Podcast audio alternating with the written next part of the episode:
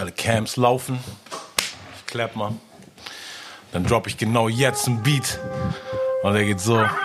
Und dann sage ich, herzlich willkommen, meine Damen und Herren, zum Hochkultur-Podcast. Ich habe heute einen wahnsinnigen Wortschmied dabei, einen sehr intelligenten, engagierten jungen Künstler, einen brillant, einen Diamant des Deutschrap, der strahlt, aber auf den noch nicht so viele Augen gefallen sind, wie ich gerne würde. Deshalb bin ich sehr froh, dass er heute hier ist, ein echter Berliner Jung. Es ist Ame Wu, meine Damen und Herren. Was geht ab, Bro? Freut mich hier zu sein. Ja, Mann. Schön, dass du hier bist. Äh, wir haben uns vor ein paar Jahren kennengelernt und ich habe echt, ich bin zu spät auf dich aufmerksam geworden, definitiv erst durch das ähm, Live MCs Projekt so richtig ja. auf den Schirm bekommen und war so, oh Gott, wieso kann der Typ so krass spitten, so wo kommt der her? Dann haben wir uns irgendwann kennengelernt, äh, so mal irgendwie bei so einem Megalo-Konzert oder so mal so oberflächlich irgendwie Hallo gesagt. Ja. Und dann letztes Jahr hatten wir einen Tag, da hatte ich dich eingeladen ins Studio hier in Berlin. Genau. Und äh, ich hatte einen Song geschrieben, der inspiriert war von einem Tag, an dem du auch da warst, äh, an dem Tag, wo wir zusammen im Kieler Landtag, im Schleswig-Holsteiner Landtag waren und äh, du hast da eine Performance gehabt und ich war ein Teil einer Talkrunde. Und ähm, da habe ich diesen Song irgendwie danach geschrieben und hatte so das Gefühl, er ist irgendwie noch nicht ganz finished und ich brauche noch so, so eine Perspektive oder jemand, mit dem ich über das Thema reflektieren kann. Dann habe ich dich ins Studio eingeladen, dann hatten wir super nices Gespräch darüber und äh, da hast du mir auch viel erzählt, wie so deine Karriere bisher verlaufen ist. Ja. Und was mir einfach am meisten hängen geblieben ist in dieser Zeit, wo alles so super schnelllebig ist, wo jeder so gehetzt ist und Projekt nach Projekt macht. Du hast gesagt, das war letztes Jahr, äh, Anfang letzten Jahres vielleicht, so, ich habe seit sieben Jahren nichts mehr rausgebracht. Ich so, Dicker, wovon lebst du? Ja, ich, ich habe Auftritte, Live-MC, das ist wirklich so, wovon ich lebe. Ich so, wow, okay, das ist ja crazy. Dann haben wir uns ein paar Monate später bei der Juju Rogers äh, Release Party wieder getroffen. Ja. Da hast du dann gesagt, du hast einen Song released. Ich so, ja, Bro, ich hab's mitgekommen und sogar noch ein Feature bei meinem, bei meinem Homie Horst. So, das ist dann ja schon, äh, it's getting busy again. Ja, deshalb, also meine erste Frage ist eigentlich, wie ist es, also ist es einfach nur deine Persönlichkeit, die so entspannt ist, dass du so entschleunigt in so einer hektischen Zeit daran gehst und irgendwie das für dich funktioniert oder welche Umstände haben dazu geführt, dass du, weißt du, das, yeah. weil ich habe eben mit so vielen Rappern geredet in so vielen unterschiedlichen Positionen, Situationen und sowas habe ich einfach noch nie gehört und ich war höchst fasziniert davon so und ich finde es eben ein geiles äh, Manifest oder Testament deiner so wie du als Künstler bist. Dir ist diese Kunst super wichtig, das hört man bei jedem Verse, den du ja. rappst, so dass du das nie irgendwas mal kurz runtergeschrieben so. Und äh, ja, also ich habe auch alles, was ich von dir gehört habe, war eben immer nur gut. So, weißt du, dadurch vielleicht auch, dass dein Katalog nicht so riesig ist. Du ja. hast eben nicht zwölf Alben, wo genau. mal irgendwie eine Ausfallphase da war. Aber genau, eigentlich so wie, genau, wieso bist du so, wie du bist? Das ist meine erste Frage. ich glaube, äh, ja, das ist so eine Mischung aus mehreren Dingen. Also ich, denke, so eine gewisse Entspanntheit äh, hat auf jeden Fall dazu beigetragen.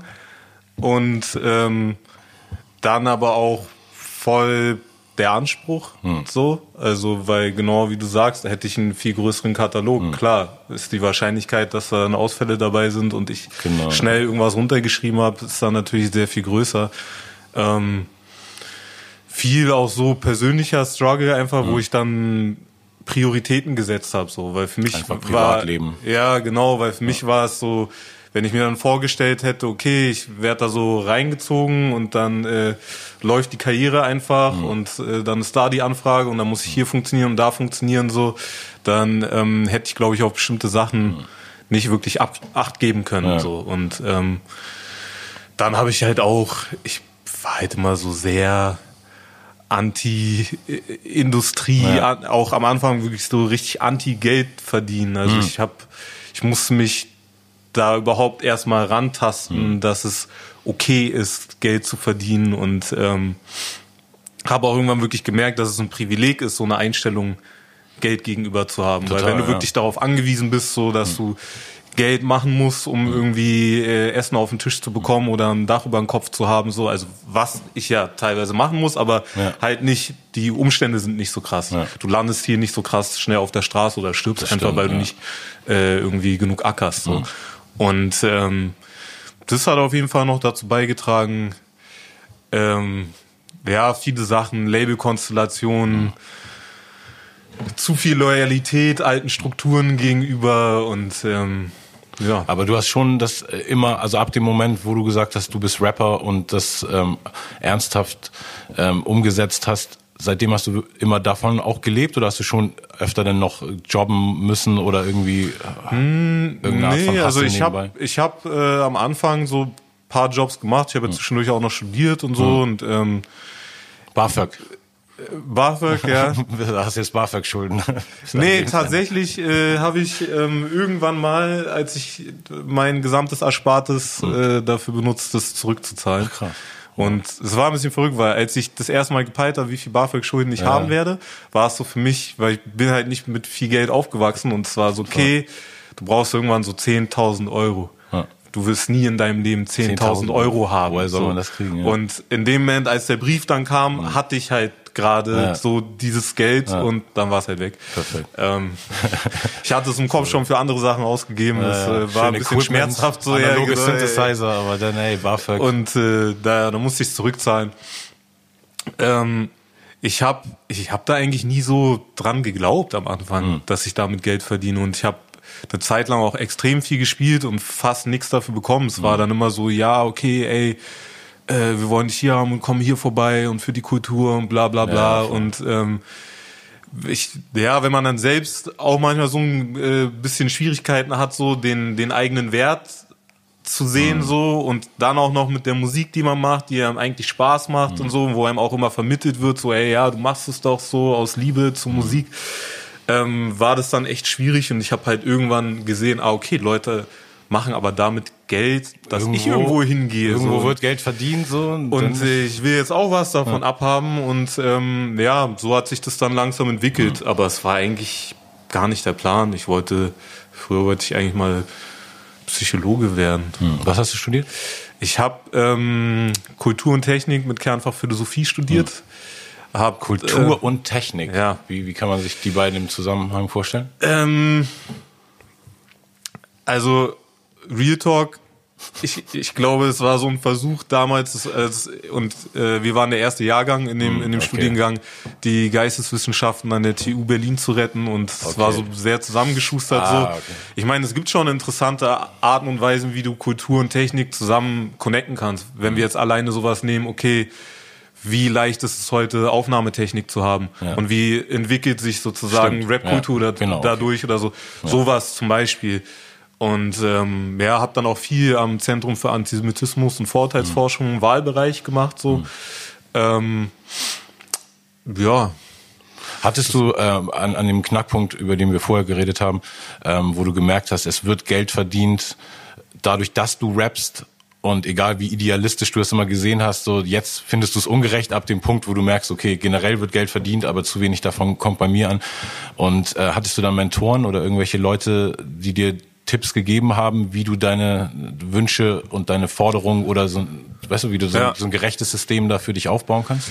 Ähm, an dem Punkt noch nicht so sehr. Also in, in, am Anfang war es mehr so, dass ich halt gesehen habe, ey, das funktioniert nicht. Ich habe auch gesehen, wie so der Berliner Untergrund einfach Talent verschlissen hat. So, weißt okay. du, also dadurch, dass Leute halt immer wieder irgendwie aufgeraucht wurden und äh, das Talent genutzt wurde mhm. für irgendwelche Veranstaltungen, aber die nie gesehen mhm. haben, das, was dabei rumkommt. So. Okay, und dann, ja, klar, fängst du dann halt irgendwann die Ausbildung an mhm. oder studierst und dann mhm. bist du halt raus. So, und dann ist das Talent halt weg.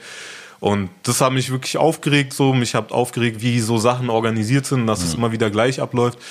Ähm, ich glaube, einer der ersten, der mir einerseits gezeigt hat, so, dass es irgendwie wichtig ist, egal auf welchem Level man ist und egal wie wenig man hat, dass man aufeinander Acht gibt so und mhm. teilt vor allen Dingen. Hier war äh, Word. Word? DJ Word. Ah, okay. Und ähm, Word. Kennst du auch? Ich glaube nicht, ne? Doch. Ja? Ganz lange für Sido aufgelegt.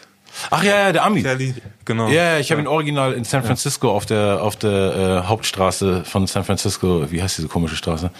Äh, na egal. Auf jeden Fall da habe ich ihn kennengelernt. Ja. Genau. Und ähm, der, also einmal hat der, das, das waren so zwei Sachen. Das, das eine war so dieses, ich habe manchmal zugesehen, wie er mit Leuten über Sachen verhandelt hat. Mhm.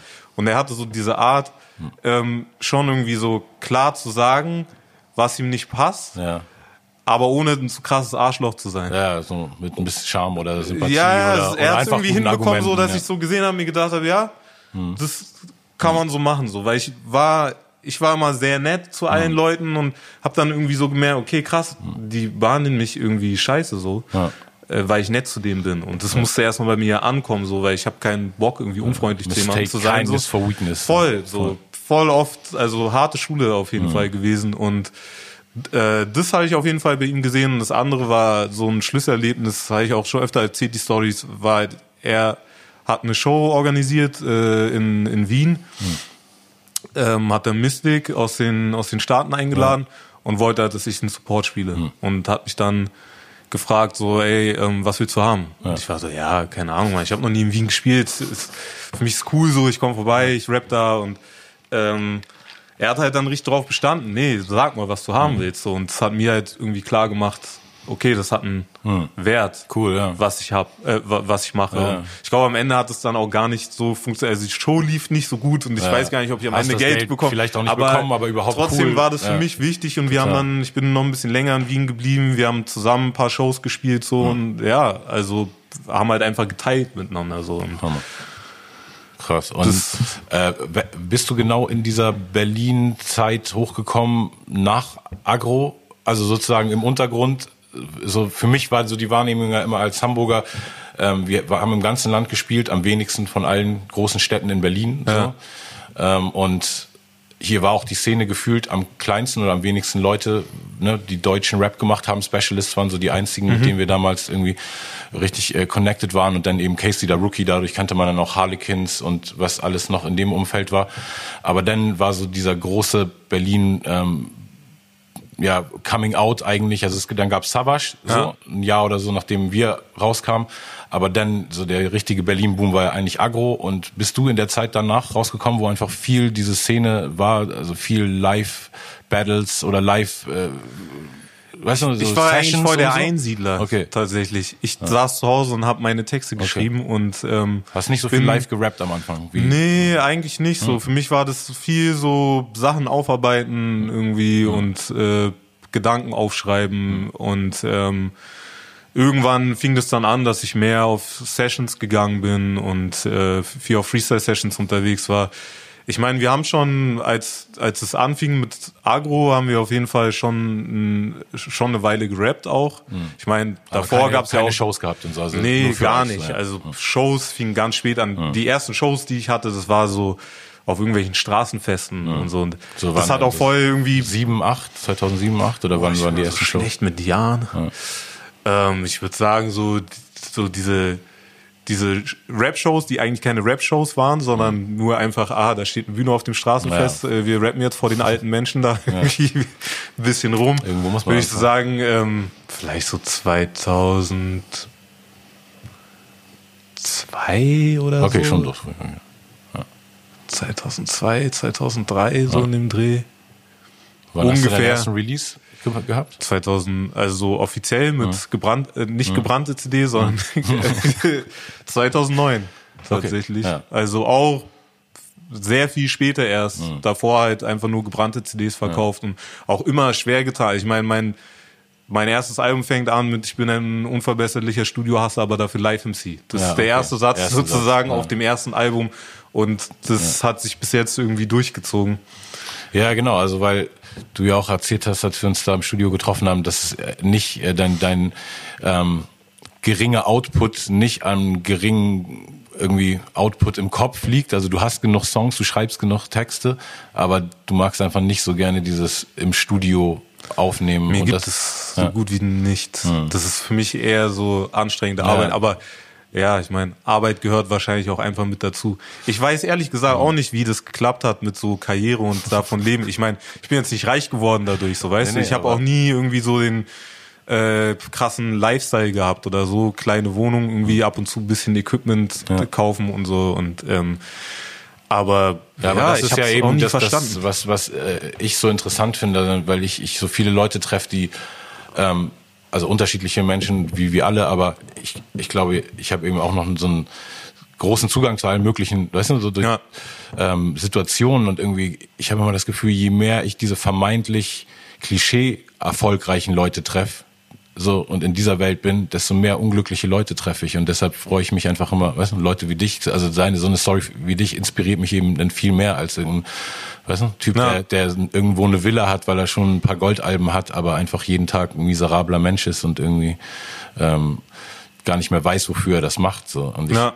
und äh, wenn es darum geht, wofür du das machst, irgendwie finde ich es bei dir auch interessant, weil das da, da sehe ich super viele Parallelen bei uns mir war einerseits das Inhaltliche immer super wichtig. Einer der ersten Texte, den ich äh, überhaupt geschrieben habe, war Wer hat Angst vom schwarzen Mann mhm. inspiriert. Mhm. Davor hatte ich die Malcolm X Biografie gelesen und war sehr inspiriert von der Passage, wo er im Knast den Five Percenter trifft, der ihn so teacht und ihm sagt, er muss das ganze Dictionary auswendig lernen, um seinen Wortschatz zu erweitern. Ja. Und vor allem mit dem Fokus, er soll anfangen und die, äh, die Definition von Schwarz und Weiß im Dictionary sich angucken. Und dann sieht man, dass Weiß überwiegend mit positiven Attributen belegt ist und Schwarz so mit negativen. Text habe ich ne? tatsächlich mal geschrieben, so. als ich noch auf Englisch geschrieben habe. Ja. Genau. Genau. Also damit. bei mir war es genau, ja. glaube ich, einer meiner ersten deutschen Texte. Ich habe so von 92 bis 93 oder 91 bis 93 auf Englisch gerappt oder geschrieben und irgendwie Demos aufgenommen und dann 93 Dynamite kennengelernt und habe da auf Deutsch geschrieben und dann war das einer von den fünf Songs, die wir hatten, bis wir dann 95 ähm, unseren ersten Auftritt hatten und ja. bei, meinem ersten Auftritt habe ich diesen Song auch damals gespielt und bei mir war eben dieses inhaltliche immer super wichtig, aber ab irgendeinem bestimmten Punkt äh, auf der Bühne habe ich einfach auch gemerkt, so, okay, ich kann die Leute nicht nur teachen, so, und es muss irgendwie ein Flow-Faktor, es muss irgendein so Excitement-Faktor reinkommen, ja. ne? Und also sowohl Punchlines, die in Realtime zu Applaus führen, als auch einfach Flow-Patterns, irgendwelche Sachen, die man mit seiner Stimme macht oder schnell oder langsam irgendwie und, ähm, und das sind so diese beiden Sachen. Also ich finde, viele Rapper haben entweder das eine oder das andere. Ne? Man kennt die für einen krassen Flow oder man kennt die irgendwie dafür, dass sie so Inhaltstypen sind. Und ja. das waren auch bei dir immer so Parallelen. Aber bei dir ist finde ich es noch krasser, weil ich irgendwie das Gefühl habe, also alles, was ich von dir gehört habe, es wirkt so super therapeutisch. Also es wirkt fast nie so, als wenn du nur des Wortspiels wegen oder nur des Flow-Patterns wegen schreibst. So und äh, ja, das habe ich mir irgendwie selten erlaubt. Ja. Ich weiß auch gar nicht, warum. Also manchmal würde ich es gerne mhm. mehr so machen und ich habe es auch schon versucht. Ich mhm. fange dann an, irgendeinen Song zu schreiben, denke mir so, ja okay, mhm. jetzt sage ich einfach irgendwas und ja. es geht so ein paar Zeilen so und dann woher meinst, du, woher meinst du, kommt das? Weil ich frage mich das auch immer so, wenn man äh, ein gutes Repertoire an, an Styles hat, mhm. die man, ne, so wir können beide jetzt irgendwie, wir könnten melodisch schreiben, wir könnten schnell, langsam, mhm. alle möglichen Flow-Patterns uns überlegen, aber es gibt so diese Sachen, wo man sich einfach ultimativ wohlfühlt und merkt, das ist man selbst. Und dann gibt's diese anderen Sachen, die, die ist, sind ja auch Teil von einem selbst, wenn man zum Beispiel Fan ist. Ich hatte diese Phase, wo ich dann immer nur so Dipset-mäßig gerappt habe mit ja. Cheer. Und, und das war ja auch ich, aber es ja. war irgendwie trotzdem nicht ich, weißt du? Wo, wo merkst du für dich einfach, wo diese Wahrheit ist? Also einfach, wenn du dir den Song öfter anhören kannst und immer wieder er dir immer wieder ein Gefühl gibt oder oder der den Text rappen willst gerne oder also wo einmal das so Text gerne rappen ja. und ich glaube ich komme halt einfach von von der Seite ich könnte eigentlich mir mehr Sachen erlauben ja. als ich tue ich bin einfach viel zu streng zu mir ja. Was auch sozusagen so ein ja. Punkt ist, um also Brücke zu schlagen zu dem von vorhin, so mhm. wie lange, wie ist das mit den Releases und so ja. und wie schnell kommen Sachen raus. ist einfach, äh, ich erlaube es mir nicht. Mhm. Und ich, ich versuche mich immer, wie, immer weiter dahin zu entwickeln, so dass ich mich da freier mache von so. Weil ich habe mir auch irgendwann überlegt, so nach dem zweiten Album dachte ich mir so, okay, ich habe vorher öfter so Alben gehört oder auch äh, so Leute verfolgt, die gerappt haben, die halt immer davon erzählt haben, wie krass sie sind und mhm. die, die, krassen Rapper und so. Und dann mhm. war es immer so für mich, ja, aber wo beweist ihr das denn? Genau. Also, ja. und ich habe dann halt irgendwann außer dem Reim und dem Flow. Also genau, so also es war so okay, ihr redet ja. darüber, dass ihr diesen krass, dass ihr diese krassen Rapper mhm. seid, aber ich höre irgendwie die Songs nicht, die mir mhm. das irgendwie nahebringen oder vermitteln, dass es wirklich so ist. Total. Nach dem zweiten Album dachte ich mir irgendwann so, ja, ich meine, eigentlich könnte ich jetzt auch einfach nur so Poser-Rap machen. Mhm. Ich mag das auch eigentlich voll, dass man bei beim Rappen posen kann, so dass ja. es halt ein Teil davon ist, so dass du sein kannst, wer du willst sozusagen. Ja. Du kannst selbst, wenn du dich eigentlich äh, in deinem Selbstbild eher so klein siehst oder schwach siehst, ja. kannst du trotzdem irgendwie einen dicken schieben und äh genau, weil ich finde so, du bist ja auch, wenn man dich trifft, genauso wie, wie bei mir, was auch Leute von Anfang an immer äh, überrascht hat, ähm, super friedlich und und ruhig und wirkst nicht konfrontationsgeil.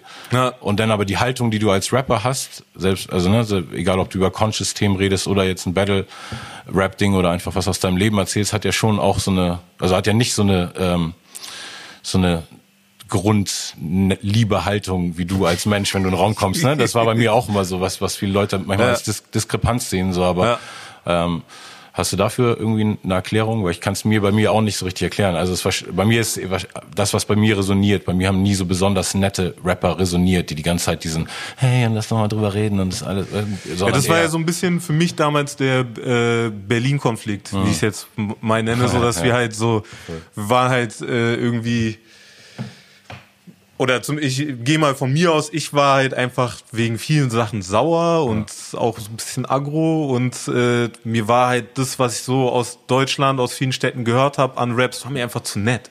So, ich wollte nicht irgendwas über Party hören oder. Ja, ja, genau. bla bla bla, irgendwas so, sondern ich wollte, dass irgendwer so diese äh, Aggression kanalisiert, die, die, die ich halt in mir hatte. Und ähm, ich glaube, das ist es zu einem großen Teil. Ich meine, ich mache ja auch so dann teilweise schon so äh, kommt dann schon so dieses Psychologie-Ding bei mir durch. Ich habe halt mein äh, Abitur in Psychologie gemacht, mich hat's mal super interessiert so und ähm, solche Songs mache ich halt auch gerne, die eher so diesen ruhigen Vibe haben, aber ich mag das auch voll, so aggressiven Kram zu machen oder auch zu hören, so auch so Zeug, was anderen Leuten einfach viel zu stressig ist, so wo du dann halt schon in diesem Rap-Ding irgendwie krass drin sein musst, um das überhaupt noch feiern zu können. So. Du, genau, auch viel Grime und, und also Ja. wirklich, also Ja, und auch die alten. West Coast Sachen, so dieser ganze Double Time Kram, so wo ich Was, wer hat da noch was ähm, naja, so die Project Bloat Sachen, Project Bloat? Okay, alles klar. CDE, Okay, da bin ich vollkommen raus, habe ich noch nie gehört. Was ist das? das ist äh, ja, Welche Ära so? ich weiß gar nicht, wie lange die schon am Start sind. Also, wie gesagt, ich bin sehr schlecht mit Jahren, aber die sind schon Okay, lange am Start. Ja. So, also, Also, ähm, noch vor TDI und diesen ganzen Das war- West, ja, also ja, war so, ja, ja. aber auch nach Snoop und Dre. Also ähm, dann- es äh, gibt einen äh, äh, Homie, den ich kenne, auch, auch ein Ami, der Comedian ist Hm. und der hat nach dem einen Kendrick Lamar Album, was rausgekommen ist, meint er, äh, ich krieg's nicht mehr ganz zusammen, aber sowas wie The New Kendrick Lamar Album is the best Freestyle Fellowship Album that I've ever heard. Ach so, Freestyle Fellowship, das war Das die ist so auch ein Ja, bisschen kenn so die ja. Ecke Ja, und äh, so erweiterte. Die waren ja dann auch in diesem Good Life Café am Start so genau. und Okay, cool. da waren halt auch die CVE-Leute und ähm, die waren auch mal hier. Es gab diese Hip Hop Sommerschule im, in Berlin in der äh, Volks äh, Volksbühne. Echt?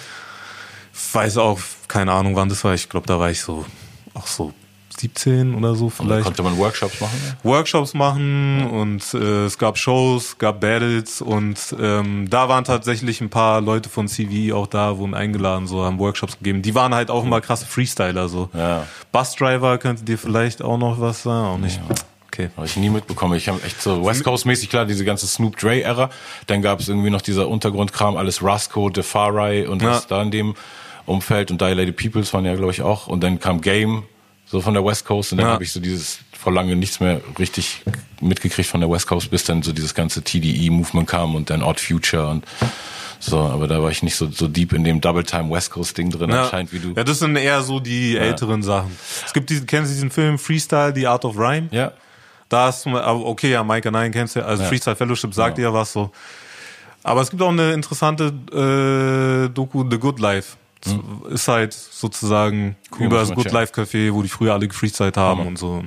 Du hast ja auch viel äh, Spoken Word Sachen. Wir haben uns auch mal getroffen ähm, bei einem Poetry Slam von iSlam. Mhm. Das ist äh, die islamische äh, Poetry Slam Gruppe hier in Berlin oder so ein Verband ne, von Ja. vielen Leuten, die irgendwie äh, mit Worten spielen gerne. Und das war auch ein sehr inspirierender Abend für mich. Habe ich auch in der Form noch nie gesehen, wo einfach äh, Hammer Ladies mit Kopftuch und dann darüber ne, so Ja. Gedichte hatten, so wie wie das äh, im, im Alltag irgendwie auf zu was, für Reaktionen das führt und sehr ähm, gute ja, gute Beiträge einfach. Ja. Hat mich tierisch beeindruckt der Abend und mich eben auch gefreut, dass ich dich da in dem Kontext gesehen habe. Und war das auch immer ähm, was, was du so als extra ähm, Nische gesehen hast, also im Sinne von, okay, ich, ich bin Rapper und ich rap auf Beats, mhm. aber letztendlich sind die Texte ja auch ohne Beats was wert und dann gehe ich auch zur Veranstaltung, ähm, wo ich so meine Message spreaden kann oder wie hat sich das Ding ergeben, dass du in dieser Welt auch so ein bisschen stattfindest? Um, ähm, ich glaube, ich, also ich bin da nie so wirklich reingegangen, weil es für mich, ich fand es mal so ein bisschen, ich fand, man hat es immer rausgehört, wenn Rapper zu Poetry Slams gegangen mhm. sind und A Cappellas gerappt haben. Ja. Weil es für mich nochmal was anderes ist, ja, so Spoken Word zu machen, ja. als, als einfach A Cappellas zu rappen.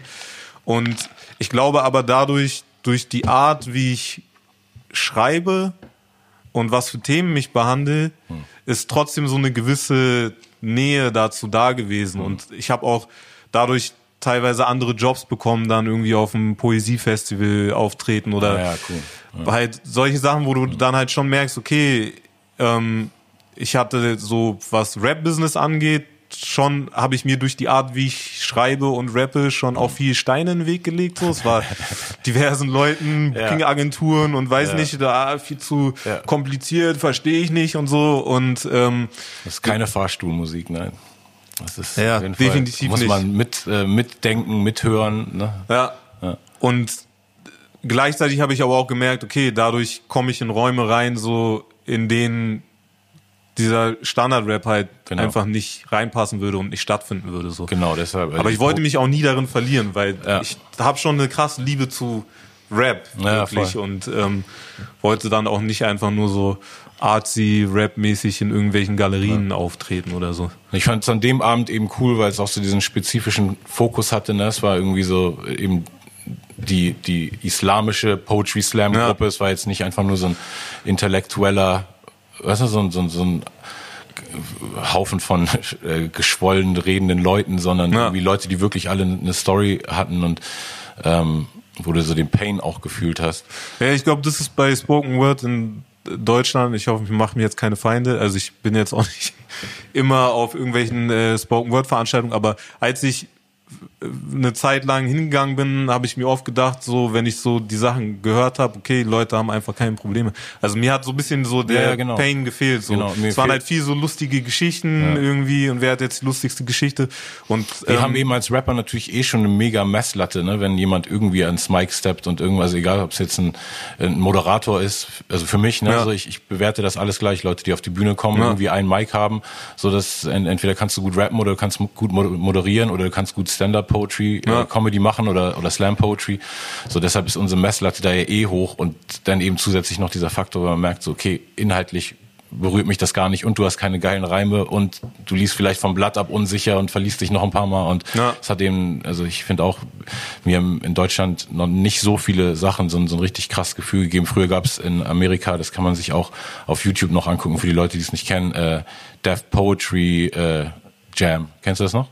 Nee. Es gab Def Comedy Jam, das war so von Russell Simmons, okay. hat er damals eben die heißesten Comedians zu der Zeit, eben alle von Martin Lawrence, Dave Chappelle, die ersten großen TV-Auftritte waren bei Def Comedy Jam und dann gab's Def Poetry Jam, das gab's nicht so viele Seasons, aber da waren auch äh, geile Poeten und äh, einfach Leute, die schreiben und dann aber auch so Kanye West hat auch so irgendwie mal so ein ähm, Ding von seinem ersten Album als A Cappella dann gemacht ja. und Erika Badu hat man, äh, und das, das war auf jeden Fall, ähm, hat mich auch nochmal so geflasht. Also zu der Zeit war ich, war, das war, weiß nicht, vielleicht so 2008, 2009 rum, wo ich das viel gesehen habe. Und da habe ich echt gedacht, so wow, das könnte wirklich für mich auch so ein Ding sein. Aber ich hatte, ich, denn das, was ich von dieser Welt in Deutschland mitbekommen habe, war dann immer so, dass ich, also es hört sich arrogant an, aber dass ich das so das Gefühl hätte, was ich auch bei dir hätte, du würdest den Raum aufwerten durch deine Präsenz, aber wenig, was an dem Abend sonst stattfinden würde, würde dich vielleicht besonders weißt du, aufwerten ja. oder inspirieren oder ja. sowas. Deshalb. Aber auf jeden Fall auch cool, dass diese Szene so wächst.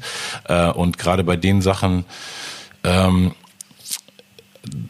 ja, eigentlich ist das eine, die perfekte Überleitung zu diesem Thema, was in den letzten Wochen wieder äh, omnipräsent ist, äh, seit dem George Floyd-Ding, äh, unausweichbar für jeden Menschen auf dieser Welt, äh, dieses Thema Rassismus, aber äh, gerade in Bezug auf Schwarze jetzt äh, ein extremer Fokus in der letzten Zeit. Und du bist ja jemand, der ähm, von all dem, was ich von dir gehört habe und wie ich deinen Katalog zurückverfolgt habe. Also du hast immer über dieses Thema geredet, so das war irgendwie immer ein Teil deines Lebens, deiner Realität und deiner Texte dann auch. Und du hast auch viel in ähm, bestimmt auf Poetry Slams und solchen Sachen auch Texte über solche Themen gemacht und du hast auch in vielen politischen Diskussionsrunden schon gesessen Ja. und deine Stimme auch auf die Weise genutzt. Äh, und dann, ich glaube, meine erste Frage wäre, ähm, woher, wann hast du das erste Mal gespürt, dass ähm, so ein Engagement, politisches Engagement, egal wie man es nennen will, weißt du so, dass es äh, bei dir darüber hinausgehen muss, dass du einen Text auf dem Beat rappst. Also dass du überhaupt in, in, in Diskussionsrunden gehst und dass du ähm, in der Öffentlichkeit dich äh, zum äh, ja, zwangsläufig, weil du mit dieser Hautfarbe geboren bist, dass du einer der Ambassadoren für dieses Thema wirst. So, was, was war der erste Moment, wo du gemerkt hast, das ist irgendwie für mich wichtig, dass du Ich glaube, es war genau umgekehrt. Also das kam vor dem Rap, Ach, sozusagen. okay, ja. Also weil ich bin damit aufgewachsen, dass ähm, meine Mutter da sehr aktiv war. Also ich war sehr früh auf Demos, ich bin damit groß geworden. Einmal kurz der Background, deine Mutter ist deutsch? Meine Mutter ist deutsch. Ja. Ähm, mein Vater ist aus Ghana, ist äh, nach Deutschland gekommen zum Studieren. Und war er da in deiner, kind, in deiner Kindheit? Also bist du mit ihm aufgewachsen? Nee. Nee. Also du bist mit einer weißen Mutter aufgewachsen, noch mehr Genau, also ich hatte ein paar Jahre mit äh, meinem Vater so, aber ähm, ja, einen älteren Bruder, fünf Jahre älter. Okay. Und ähm, ja. Und ihr seid so zu dritt aufgewachsen, aber deine Mutter war sehr in diesem Thema drin und Genau. hat euch sozusagen als weiße Frau educated, ähm, was, was ähm, eure Hautfarbe angeht und was auch die ähm, Hindernisse oder die Roadbumps äh, in dieser Welt für euch sein können. Ähm, ich würde sagen, also educated hat mich die Gesellschaft sozusagen ziemlich schnell. Und ähm, äh, aber ich war halt schon sehr früh auf Demos, so die äh, damit zu tun hatten, so und habe halt so politische Arbeit mitbekommen. Ähm, ich erinnere mich, wir waren auf Demos, wo es darum ging, dass es äh, N-Wort ähm, in, also wie, wo es um Wörterbücher ging. So, okay, wie wird das Wort, ist das Wort in Wörterbüchern drin? Wird es irgendwie so kommuniziert, dass es einfach eine normale Bezeichnung für schwarze Menschen ist? Oder entscheiden sie sich irgendwann mal dazu, vielleicht auch anzumerken, dass es vielleicht nicht einfach eine normale Bezeichnung ist, so, was halt alles irgendwie ein Weg war. Diese ganzen Dinger mit äh, Süßigkeiten, äh, hier Dr. Oetker kann ich mich noch sehr gut dran erinnern, der so äh, Eis verkauft hat und ähm, das habe ich halt ziemlich früh mitbekommen. So, das war sehr früh ein Thema. Mein, ähm, ich glaube, educated, so den Umgang mit diesem Thema habe ich dadurch auf jeden Fall sehr gelernt. Ich erinnere mich auch, mein erstes Diktat, was ich in der Schule hatte, war halt voll mit dem N-Wort so. Wow. Und ähm, ich habe mich halt damals geweigert, das zu schreiben. So, ich habe es einfach nicht geschrieben. Meine Lehrerin wollte mir für jedes Mal einen Fehler geben, auch nicht mal Wiederholungsfehler, sondern für jedes Mal, wo du dann halt auch merkst, so okay, das ist nicht so. Du warst einfach nicht informiert und äh, hast das aus Versehen gemacht. So, ähm, ich war das einzige schwarze Kind in, in, in der Klasse. So, ich glaube, es waren noch zwei andere Kids auf der Schule.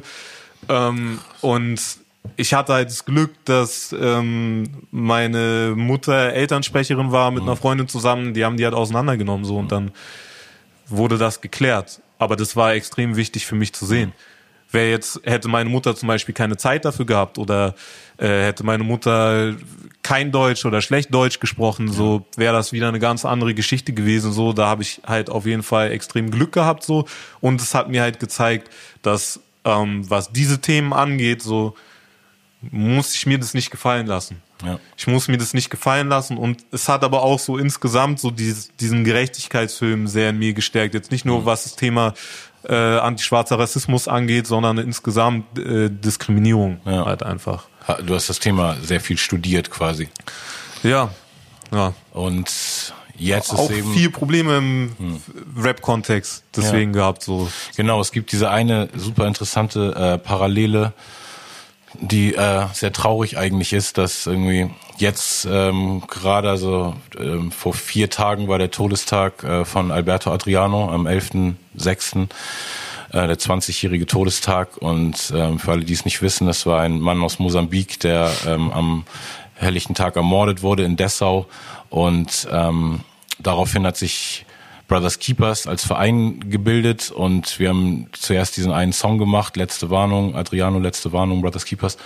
Und dieser Song war ja ein Riesenerfolg. Das war wirklich, äh, glaube ich, echt in dieser Kategorie wie Weck mich auf, ja. warst du ganz kurz vor Gold, also 250 verkaufte, 250.000 äh, verkaufte, 250 verkaufte Singles.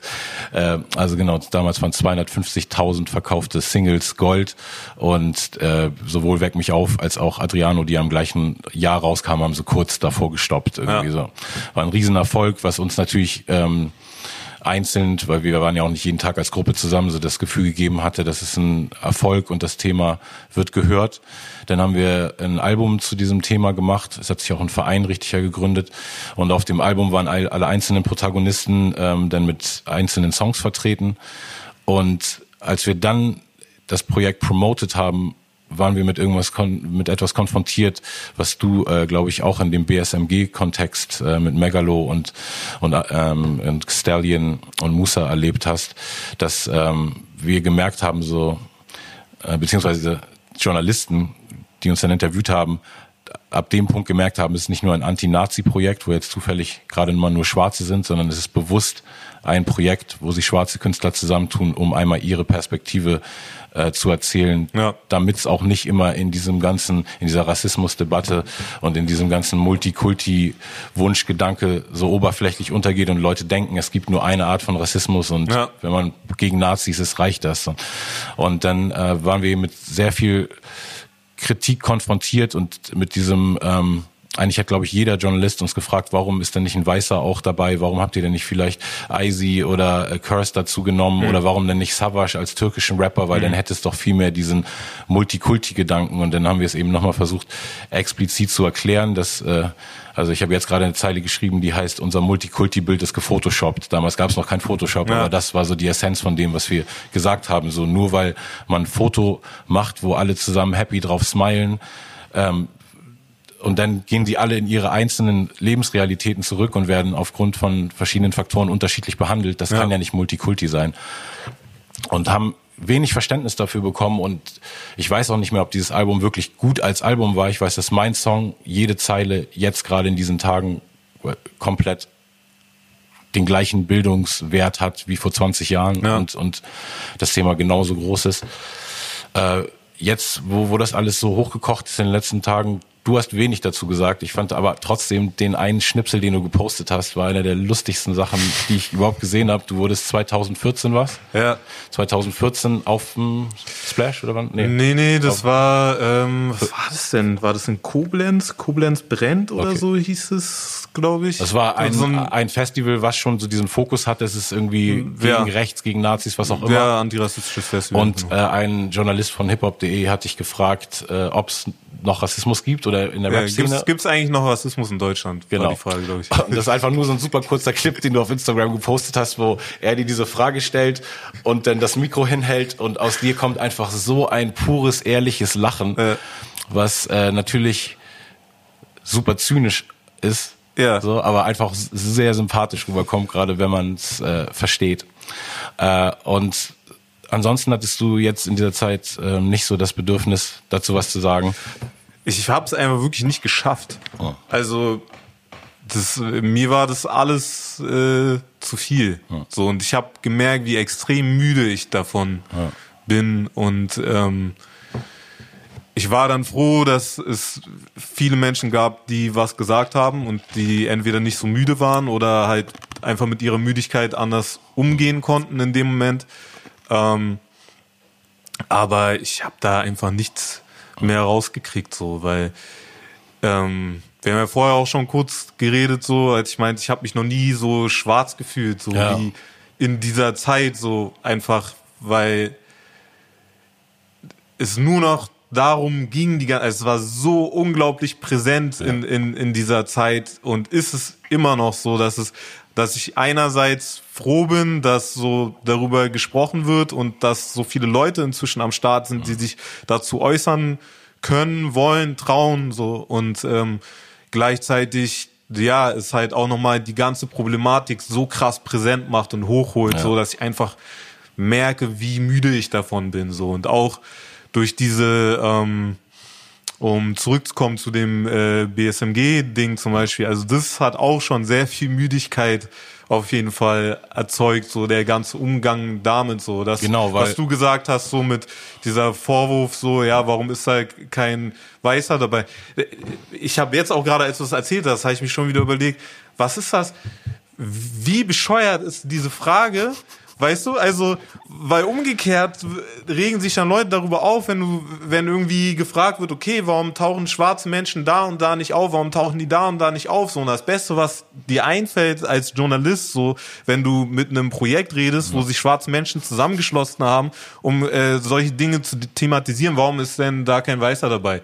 Und schon, und ich erinnere mich auch so an, an, an Stimmen oder meine mich zu erinnern, ich will auch nicht übertreiben, so, aber die auch schon in die Richtung gingen, so, dass die euch so so indirekt vorgeworfen haben, ihr werdet ja sozusagen äh, ja, das äh, diskriminierend so gegen, gegen, ne? gegen also genau. Weiße, ja. ihr, ihr trennt euch ja und genau. so und das ist ja auch das, was so was dann so Vorwürfe waren bei dem BSMG-Album irgendwie, ähm, ja, äh, äh, unter Jesse Owens, weißt du, es ist einfach relativer Feel-Good-Song, so, Ja. da sind jetzt keine militanten Ansagen Ja. drin oder so und äh, Leute dann irgendwie meinen, ja, Black Power ist genauso schlimm wie White Power und so und äh, warum müsst ihr denn, warum, äh, ja, inszeniert euch doch nicht so und so und Okay. ähm, und das erste ist ja, was man sagen muss, also die, die Leute, von denen wir reden, wo wir auf Kritik äh, gestoßen sind vor 20 Jahren und ihr vor drei Jahren, als das Projekt rauskam, zwei Jahre? 2017, ja. ja.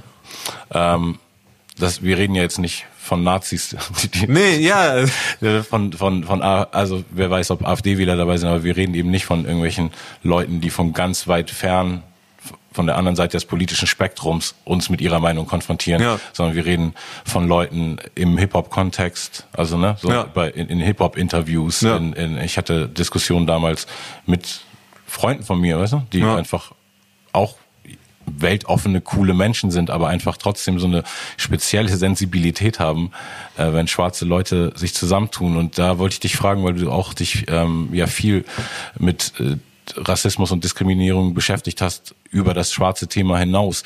Fällt dir irgendein Paradebeispiel ein von einer Gruppe, die sich für ihre Rechte eingesetzt hat und es gab so viel Resistenz wie bei Schwarzen? Weil ich habe das Gefühl, bei, bei vielen von den anderen Bürgerrechtskämpfen, die für bestimmte Gruppen ähm, gefochten wurden, die jetzt viel weiter gekommen sind in ihren Rechten, ähm, entweder hat man sich beteiligt oder man hat sich rausgehalten. Aber hast du das Gefühl auch, dass es irgendeinen so speziellen Komplex gibt, wenn, wenn, wenn Schwarze über Rassismus reden? du meinst so, wie, wie die Abwehrreaktionen darauf Genau. sind? Ja. Ich weiß, finde ich schwierig zu vergleichen. Also, weil ich ja auch die anderen Sachen sozusagen nicht so erlebe, wie ich, wie ich äh, antischwarzen Rassismus erlebe. Mhm. Also da würde ich fände ich- fände ich schwierig. So Ja, genau. zu- Da gibst du dich zu das- sehr auf Glatteis, wenn du jetzt für andere Leute redest, ne? könnt- Genau, könnt- ja. Könnte ich nicht wirklich sagen. Ich glaube, der, der Mechanismus ist schon oft sehr ähnlich so, dass du halt, also was man halt auf jeden Fall sagen kann, was vielleicht jetzt nicht eine perfekte Antwort auf deine Frage ist, aber wenn man sich so also die Rassentheorien, die ich gesehen habe, so da ist ja schon eine klare Hierarchie da. So je dunkler äh, du wirst so und je näher wir in den schwarzafrikanischen Raum kommen, desto weiter unten bist du in der Theorie. Und ähm, ich habe also ich würde lügen, wenn ich sage, ich habe nur Rassismus gegen Schwarze von weißen Deutschen erlebt. So. Nee, nee, genau. Es Total. ist einfach nicht Ja. so. Und ich War glaube, das spielt da Total, ja. tatsächlich noch so ein bisschen rein, so von wem du alles kriegst. Ja. So. Das stimmt auch, ja. Es hat, musste ich auch viel dran denken. Ähm, bei, bei vielen Kommentaren, die ich dann gelesen habe, als ich meinen Song zu dem Thema gemacht habe, wo dann Leute sagen, ähm, ich bin in einem Viertel aufgewachsen, zum Beispiel in Berlin und als einziger Deutscher in der Klasse, weißt du, so mit nur Türken und Arabern und Ja. ich war der, der gemobbt wurde und diese Stories gibt es natürlich auch. Dem Ach so, das meinte ich gar nicht damit. Also ich meinte eher so sozusagen, dass ähm, ich, ich meinte jetzt nicht das Thema so, dass äh, Deutsche sozusagen Nee, diskriminiert nee, genau, werden. ich, sorry, aber worauf ich hinaus Ja. wollte, war, als mir dann eingefallen ist, ähm, weil es ist immer so leicht, sich denn in so eine so, so defensiv zu reagieren, weil einem auch schon mal was Schlimmes passiert ist, ne? Ja, und daraus ja. eine Schlussfolgerung zu ziehen. So Ja. deshalb finde ich es jetzt einfach nicht richtig, wenn wenn ihr jetzt über euer Problem redet, weil ich hatte auch schon mal ein Problem. Ja. Und dabei ist mir eingefallen eben die das erste Mal, wo ich äh, das N-Wort genannt wurde auf Englisch sozusagen, ne? nicht auf Deutsch, was ja noch auf eine andere Weise eine andere Art von Education braucht. Ja. Weißt du? so, das, Ja. das, das Wort Neger war ja einfach nur so ein deutsches Wort, was viele Leute noch mitbekommen haben und gar keinen nicht wussten, dass es einen negativen Kontext hat. Wenn du das Ganze mit Ja. oder oder also Ja, ja. oder, Schwieriges Thema. Genau, nee, nee, sorry, auf jeden Fall zumindest ähm, viele Leute haben es behauptet, wenn sie es Ja. gesagt gesagt haben, dass sie es nicht negativ belegen und auch nicht so gelernt haben. Und ähm, bei dem anderen Wort, wenn es so die englische Version ist mit i, ähm, so dann, dann ist, be- be- bedarf es ja schon so ein, einer mehr racist education. Ja. Weißt du? Und das habe ich das erste Mal tatsächlich äh, von einem türkischen Mitschüler gehört. So und ähm, ich hatte viele rassistische äh, Auseinandersetzungen und- oder für viele diskriminierende Momente von eben auch türkischen Mitschülern und so. Aber ich habe eben auch früh dann gelernt, was deren Struggle ist, weißt du, und wo deren, die in der Gesellschaft stehen. Und Ja. habe daraus eben nie so ein, so ein Ding gemacht, dass ich, weißt du, daraus jetzt einen, einen Schluss ziehen würde, wie ich über Türken denke. Ja. Und habe aber oft eben ähm, gemerkt, wenn ich, wenn ich ähm, mit, mit deutschen Leuten in einer Diskussion sitze, die sehr liberal sich sehr einschätzen, dass dann trotzdem oft dieses Ding kommt, aber ich habe schon einmal von Türken aufs Maul bekommen und deshalb habe ich jetzt Angst vor Türken. Ja. So, also, weil da hilft einem natürlich, denke ich, auch diese Sensibilisierung, wenn man aus irgendeiner Minderheit kommt, auch wenn man von einer anderen Minderheit angegriffen wird, ne, trotzdem nicht pauschal zu urteilen, weil man irgendwie so ein bisschen ne, feinfühliger Ja. Das Ich verstehen meine, damit kann. kann man sich natürlich auch in eine Sackgasse begeben, wenn man so, also weil ich schon denke, dass es auch eine eine strukturelle Sache ist so. Also das Total. ist schon das ist schon was was sehr angelernt ist und was dann nicht zufällig passiert, dass du dieses Problem dann hast so. Aber was denkst du jetzt gerade, weil, ähm, wie gesagt, ist ja auch wieder das gleiche wie bei Brothers Keepers und BSMG, alles, was jetzt gerade in diesen Tagen an Black Lives Matter Posts und so rausgeht, ähm, da gab es schon eine Education-Welle jetzt, dass nicht mehr jeder All Lives Matter postet und denkt, das ist jetzt die richtige Aussage, obwohl es natürlich pauschal stimmt, dass alle Leben ne, wichtig sind, aber in dem Kontext eben haben viele Leute verstanden, dass es das Anliegen verwässert. Ja. Äh, aber trotzdem sehe ich überall natürlich immer noch diese ganzen quasi Gegenreaktionen von Leuten, die aber eigentlich auf der richtigen Seite stehen wollen.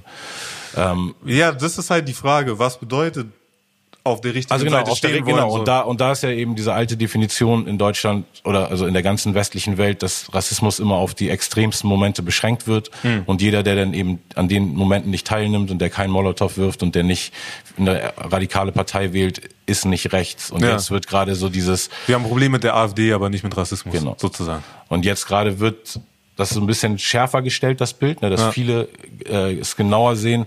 Und wie kriegst du diese, diesen Prozess gerade mit? Ähm, inspiriert es dich, wie, viel darüber geredet wird und, und, und was oder was sind die Sachen? Das ist halt sehr ambivalent so. Also wie ich vorhin schon meinte, einerseits ist es so, finde ich es gut so und ich bin auch beeindruckt, wie viele Leute inzwischen am Start sind so und sich äußern und sich öffentlich äußern, weil ähm, das war halt nicht immer so, dass, also es war weder so, dass der Raum dafür so krass gegeben wurde, noch dass er sich einfach so krass genommen wurde, so, das ist schon was, was gewachsen ist, so, und das finde ich auf jeden Fall gut. Und ja, gleichzeitig ist es ja was, ich will mich ja nicht damit also ich bin ja nicht scharf drauf, mich damit zu beschäftigen. Ich bin ja nicht irgendwie äh, das schwarz auf die Welt gekommen, so weißt du, sondern die Gesellschaft hat mir sozusagen klar gemacht, äh, von klein auf, das bist du. Du bist schwarz oder du bist dies oder das, so und ähm, dadurch muss ich diese Denken in meinen Kopf reinlassen. Ich musste Genau. sozusagen rassistische Denkstrukturen in meinen Kopf reinlassen und analysieren, wie das alles funktioniert, um zu verstehen, warum die Gesellschaft so mit mir umgeht, wie sie mit mir umgeht. Warum die Gesellschaft mit äh, meinem Vater, meinem Stiefvater, mit anderen Familienangehörigen oder mit anderen schwarzen Menschen so umgeht. Oder auch mit anderen Leuten, die rassistisch behandelt werden.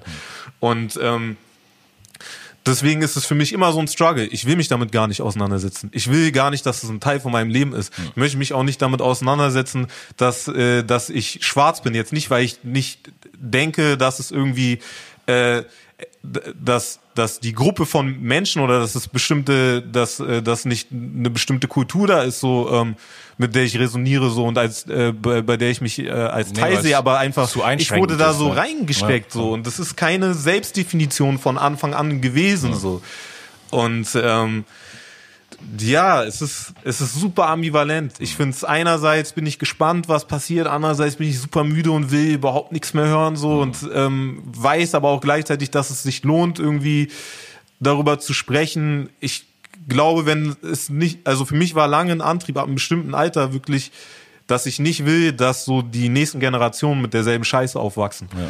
Weil für mich, ich hatte so irgendwie, irgendwie einen Umgang damit gefunden und äh, hatte mich auch so ein bisschen jetzt nicht damit abgefunden in der Form, dass ich dann nichts mehr mache oder nicht mehr aktiv bin so dagegen, sondern so, ja, keine Ahnung. Das hast du jetzt irgendwie die letzten paar Jahrzehnte gesehen. Das äh, wird wahrscheinlich äh, noch eine Weile so bleiben und irgendwie muss halt damit klarkommen so. Aber ja, was mich auf jeden Fall noch so ein bisschen bei der Sache mehr hält, ist halt wirklich, dass ich ich will nicht, dass Leute so aufwachsen ja. weiter. Ich will nicht, dass man weiter so miteinander ja. umgeht. Ja, man ist crazy. Mein Sohn macht ja auch Musik und hat auch äh, Songs zu dem Thema released und postet super viel, weil Na, er lebt ja. Na, ich habe gerade heute einen gesehen, ja, hast gepostet. Genau, und er lebt ja in Amerika und ist äh, natürlich da dann auch noch viel mehr sowohl mit diesem Police Brutality Thema äh, beschäftigt und postet wirklich auch alle möglichen Sachen, die zu diesem Thema ähm, passen. Und wenn ich mit ihm darüber rede, ist es eben auch interessant zu sehen, dass auch viele von den Sachen, mit denen er konfrontiert ist, äh, einfach genau deckungsgleich sind. So, ne? Wo ja. man dann auch echt sagt, so wow, es ist crazy, das ist ähm, in vielen Sachen anscheinend ja, zu wenig Progress gab. Gab's, gibt's irgendwelche Quellen oder irgendwelche Sachen, die du Leuten empfehlen könntest? Weil ich, jetzt ist ja gerade die Aufmerksamkeit da und ich verstehe eben äh, auch, also ich hatte in der auch war so zwischen, ich will gar nichts dazu sagen und dann habe ich aber auch den, kam dieser Song so raus und ja. äh, auch so ein bisschen so ambivalent, aber wollte eigentlich noch viel mehr sagen, als ich gesagt habe, aber ähm, habe auf jeden Fall mich auch gefreut, dass einfach so viele Leute jetzt lernen wollen, gerade so was ja. gerade die, spezifisch das schwarze Thema angeht. Gibt es irgendwelche Quellen, die du Leuten empfehlen könntest, äh, die oder Sachen, die dich inspirieren, Personen, äh, kann ein Album sein, kann ein Buch sein, kann ein Film sein? Ja, ich meine, das BSMG-Album gibt's immer noch, es gibt ein ganzes Remix-Album genau, davon. Kann so, auch Self-Promotion sein, natürlich. Äh, das ist halt so. Ja.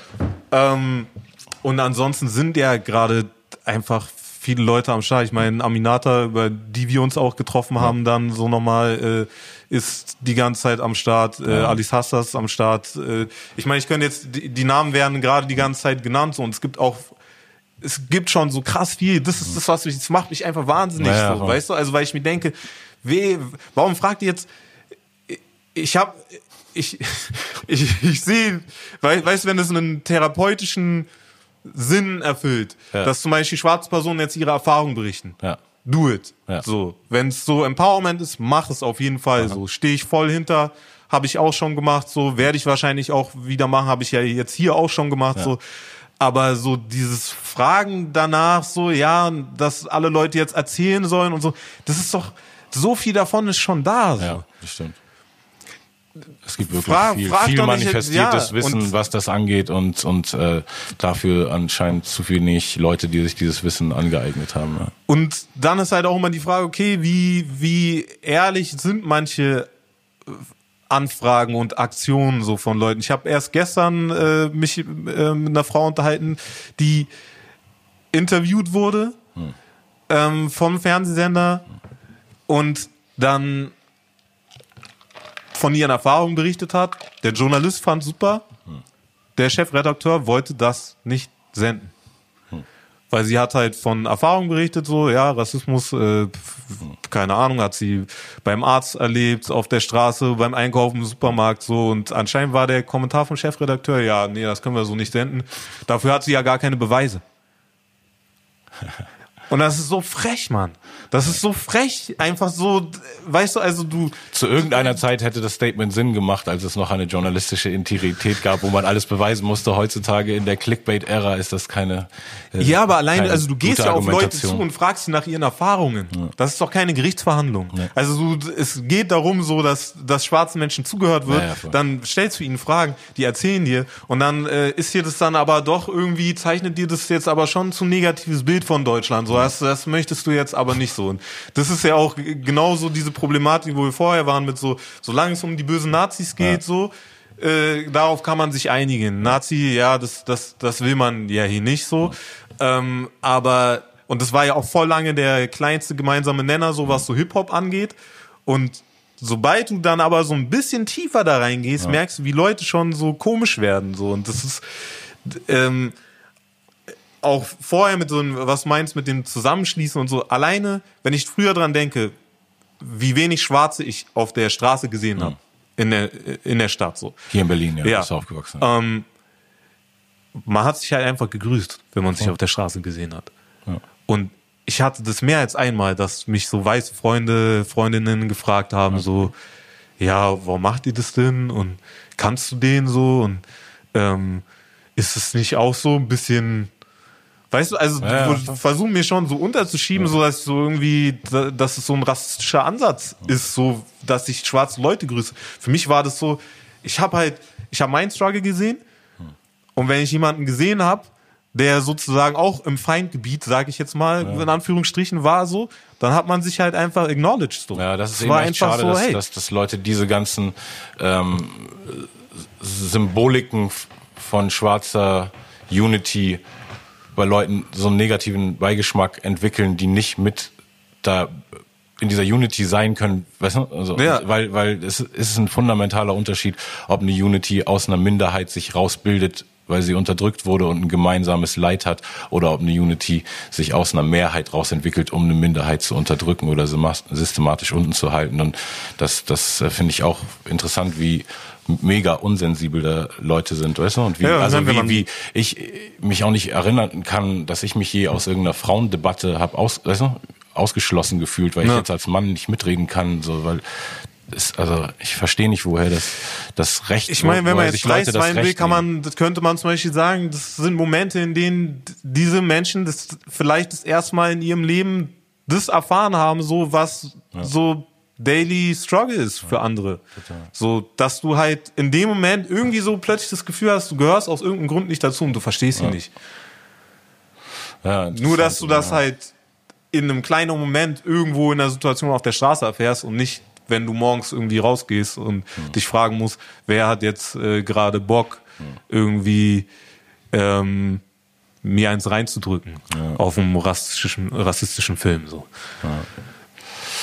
Ja, Bro, auf jeden Fall danke für die, für die Statements zu dem Thema. Ich glaube, du bist auf jeden Fall einer der, der Leute, der, dem, dem ich immer gerne zuhöre, der zum Beispiel auch in der Corona-Zeit eines der wenigsten wenigen langen Statements so gemacht hat, ne, was so die Uninformiertheit von vielen Leuten äh, anging, die da gerade irgendwelche wilden Theorien rausgehauen haben ja, und so. Also ich finde, du bist auf jeden Fall so eine äh, Voice of Reason irgendwie in unserer Szene und ich, ich finde es Hammer. Und ähm, bevor wir hier raus sind, würde ich dich gerne noch fragen, ob irgendein neuer Release in der Pipeline ist. Sieben Jahre, Baby, was ist los? Ähm, ja, also es gibt so ein äh, halb neues Release, ja. äh, was halt einfach wird nur ein digitales Spotify-Release, okay. was so ähm, alte unveröffentlichte Songs und auch Songs, die bis jetzt nicht auf Spotify waren, so okay. zusammen rausgebracht werden. Eine EP oder Album? Oder ähm, ich will es gar nicht Album nennen, weil es, es ist halt so, so eine, eine Compilation, von, von, von Songs ja. äh, aus sehr unterschiedlicher Zeit, okay. äh, sehr unterschiedlicher Klangfarbe. Ja. Und ähm, ja, und danach werden halt noch wieder ein paar Singles kommen so und ähm, ich arbeite schon darauf hin, dass dann auch wieder ein, ein richtiges, richtiges Album, richtiges ja. Release rauskommt. So. Nice, ähm, es ist halt viel passiert in der Corona-Zeit sozusagen, ja, was da auch mich bisschen zurückgeworfen hat. Ja, ja das Live-MC-Ding ist auf jeden Fall jetzt nicht mehr so ganz so leicht durchzuziehen. Nee, das Lifestyle. ist ein Albtraum. Der ja. Albtraum jedes Live-MCs. Ja. Äh, ich hätte nie damit gerechnet, dass das mich irgendwann ja. trifft. So, weil ich war immer auf der Seite von so, ah, okay. du redest so mit Leuten und die, die halt nicht so auf diesem Live-Ding sind und Genau. dann vielleicht auch noch einen beschissenen Deal haben, Ja. so nicht richtig Kohle machen mit, mit ihrem Release so und denkst du so, ja Mann, ich habe die richtige Entscheidung getroffen so und das ist das erste Mal, dass ich so gedacht habe, damn, du hättest diesen Album-Grind und diesen Spotify-Grind äh, krasser fahren müssen. Ja, das ist echt schon so eine, so eine, eine Konstante, die immer da ist. Und egal wie sich alles entwickelt hat, irgendwie von, dann gab es die Jahre, wo irgendwie CDs, weißt du, das Ding waren, dann Ja. kamen irgendwie illegale Downloads, dann war so, ach, aber wenn man äh, Limited Boxen macht, dann kann man noch, weißt du, Ja. Geld machen und dann kam Streaming und alles hat sich immer verändert, aber so die eine sichere Bank war immer Live-Rappen, so es ging immer und jetzt gerade geht's nicht, das ist crazy. Hast einen äh, äh, Streaming-Gig auch gemacht, so hast noch irgendwie so Lust, sowas mehr zu machen. Ich habe letzte Woche einen Autokino-Gig gemacht und danach war ich so, es war cool und ich freue mich, dass die Leute es genossen haben. Ich Ja. habe es dann auch für die Zeit genossen, aber war so, nee, ich muss das jetzt nicht, nicht nochmal machen. Ne? Also das könnte ich mir eher vorstellen als so Streaming-Gigs, weil da sind wenigstens noch Leute da. Im Auto. So, also ja, die sind halt im Auto, aber zumindest sind sie da. So, also für mich ist es so super absurd. Ich bin eh nicht so der Kameratyp so. Wenn du dann einfach in irgendeine Kamera reinrappst, Ja. es gibt mir einfach nicht so wirklich was. Ich meine, ich habe jetzt gestern hat, hatten wir ja so einen Stream, wo wir äh, Spenden gesammelt haben, auch so. Aber ähm, ja, also das habe ich dann halt auch gemacht, weil es einmal um Spenden zu sammeln und auch weil ich nicht so viele Songs spielen musste. Also es hat mir dann auch trotzdem Spaß gemacht. Es waren auch noch Leute, ein paar Leute auf dem Boot so und äh, das hat für mich ein bisschen cooler gemacht. Aber wäre das jetzt einfach nur so gewesen, ah, ich bin da und die Kamera und dann das Team, was irgendwie aufnimmt, so Ja, es ist schon, das ist schon echt zu ich wenig. will es nicht ausschließen, wer weiß, wie lange dieser Kram jetzt noch weitergeht, aber ähm, Nee, nee, wird schon jetzt. Äh, wir hoffen mal, dass bald alles vorbei und man sieht sich wieder live auf Bühnen auf jeden Fall. Ich freue mich auf deine nächsten Releases. Check diesen Mann aus. Wie ist dein Instagram? At Amivu Ed Amewu 777. 777, Triple Seven. Genau. Ich bin 77 geboren. Du auch? 83. 83, nein, nein. Hau rein, Bro, Mann. äh, ein offizieller Hochkulturkandidat. Amivu, check den Mann aus, seine Live-Shows, seine Releases, ein äh, Katalog an unglaublich deeper Poesie und ey, jedes Mal gerne wieder, Mann. Danke für die Blumen. Peace out.